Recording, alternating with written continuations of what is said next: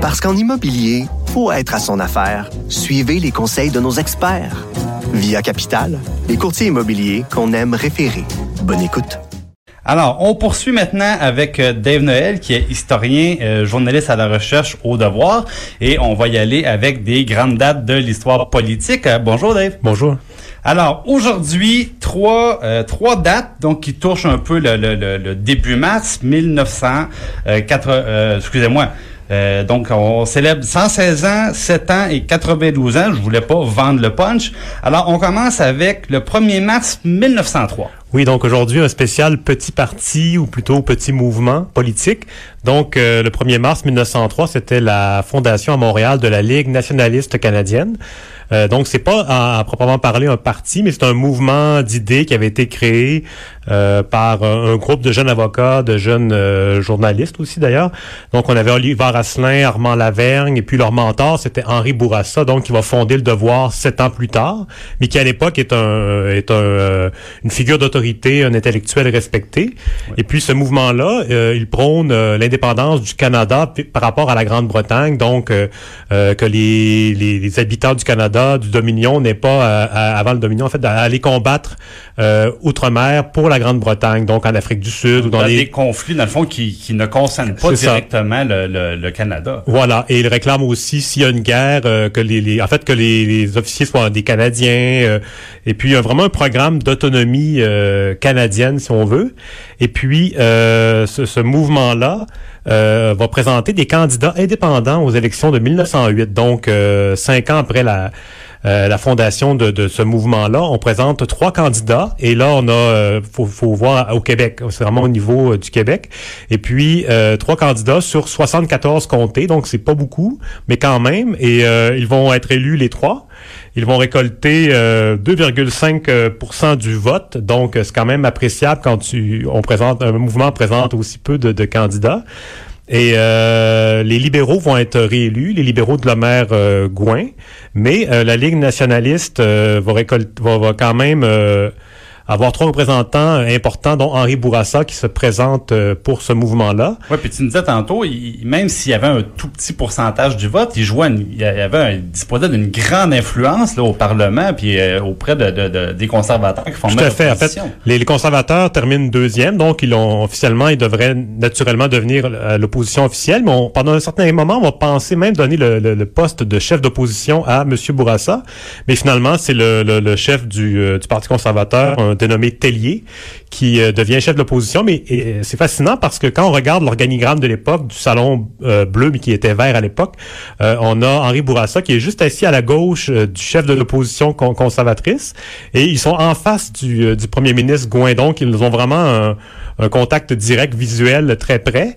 Et puis, donc, c'est ça, on a une opposition qui est, qui est particulière. Et au départ, ça attire beaucoup l'attention des, des, des journalistes. ça, ça, intrigue beaucoup, ce petit mouvement-là. Et euh, il y, a, des membres très virulents, virulents dont Armand Lavergne, qui, euh, selon certaines rumeurs, euh, serait peut-être le fils illégitime de Wilfrid Laurier, l'ancien premier ministre du Canada, mais ça, évidemment, ça n'a jamais été démontré.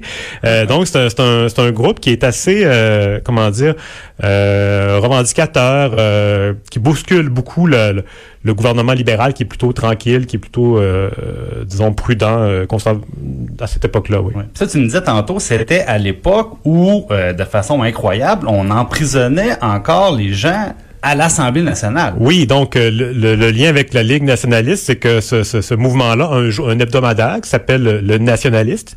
Et puis, euh, le journaliste Olivier Asselin couvre les événements. Et en 1909, euh, le premier ministre l'accuse d'avoir fabriqué un faux télégramme. donc, lui, il est vraiment interpellé, il est, en colère, il descend dans la chambre d'Assemblée et il croise Louis-Alexandre Tachereau, qui à l'époque est ministre des Travaux publics dans le gouvernement. C'est ça, il va devenir premier ministre en 1920. Et donc, il arrive là, il le gifle euh, assez fortement. Ça, apparemment, les contemporains disent que ça, ça a claqué fort. Ça a résonné jusqu'en haut dans les tribunes. Tout à fait. Et, euh, lui s'est ramassé dans le sous-sol. Oui, c'est ça. Donc, le, le, constable spécial l'a amené directement dans la cellule euh, du Parlement et parce que le poste, il y avait un petit endroit où mettre les, les gens à l'époque, donc quelques oui, parce qu'il faut dire, ça, ça n'existe plus, évidemment. Oui, c'est ça. Mais à l'époque, c'était au sous-sol de l'Assemblée nationale qu'il y avait une cellule et il y a un, seul autre cas, je pense, qui est bien répertorié d'une personne oui, qui en, en 1922, oui, dénommé Roberts, qui, qui a été mis au cachot.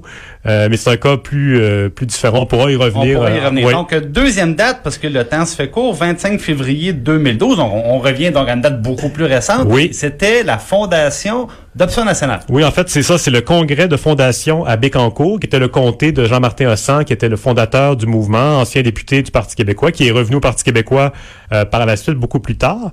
Et donc, euh, c'est un mouvement qui, évidemment, prônait l'indépendance euh, rapide, nationalisation des ressources naturelles, gratuité scolaire et surtout le monorail, un monorail Québec-Montréal ah mon Dieu, on euh, croirait entendre M. Couillard. Oui, M. Couillard avait repris l'idée plus tard, mais à l'époque, c'était vraiment une idée d'ON. Et puis, euh, il y a encore un petit peu d'option nationale aujourd'hui à l'Assemblée, puisqu'on a deux anciens candidats. On a M. Zanetti, oui. Puis évidemment, Catherine on a Mme, Madame Dorion. qui était là, en tout cas, qui, était candidat à l'élection de l'élection suivante, dans le fond. de Qui euh, était candidat en 2012 et 2014 et qui sont aujourd'hui députés solidaires.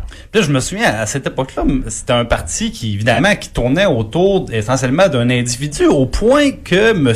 Hossan recevait même un salaire de oui, du oui. parti. À la toute fin, il y a eu un congrès, il y a eu un vote de confiance de 97% et comme il avait été euh, défait aux élections de 2012, on lui a donné un salaire de député. Euh, donc, euh, à l'époque, c'était 87 000 dollars qui lui était versé. Il en a bénéficié pas très longtemps parce qu'il a quitté par la suite et pour des raisons familiales. Pour des raisons familiales, il avait des jeunes enfants. Oui, c'est ça. Et Sol Zanetti lui a succédé jusqu'à la fusion avec Québec solidaire en 2017. Ça a été ça a été, là, il y a eu une entente de fusion, donc euh, les deux parties sont, sont maintenant réunies.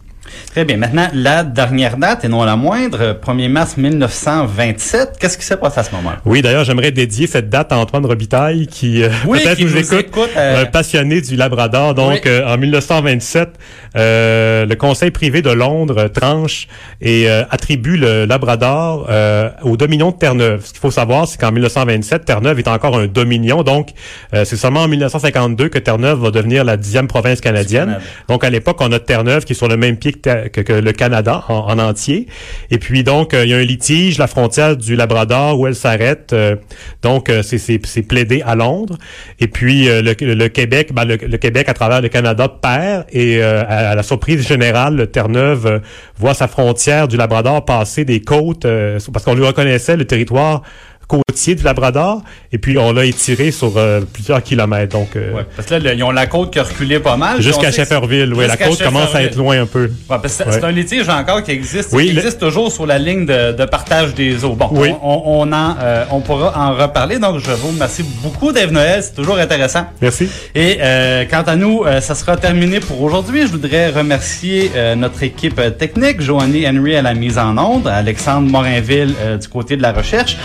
Restez avec nous. Euh, c'est Lise Ravary qui euh, suit en remplacement de Sophie Durocher avec On n'est pas obligé d'être d'accord. À demain.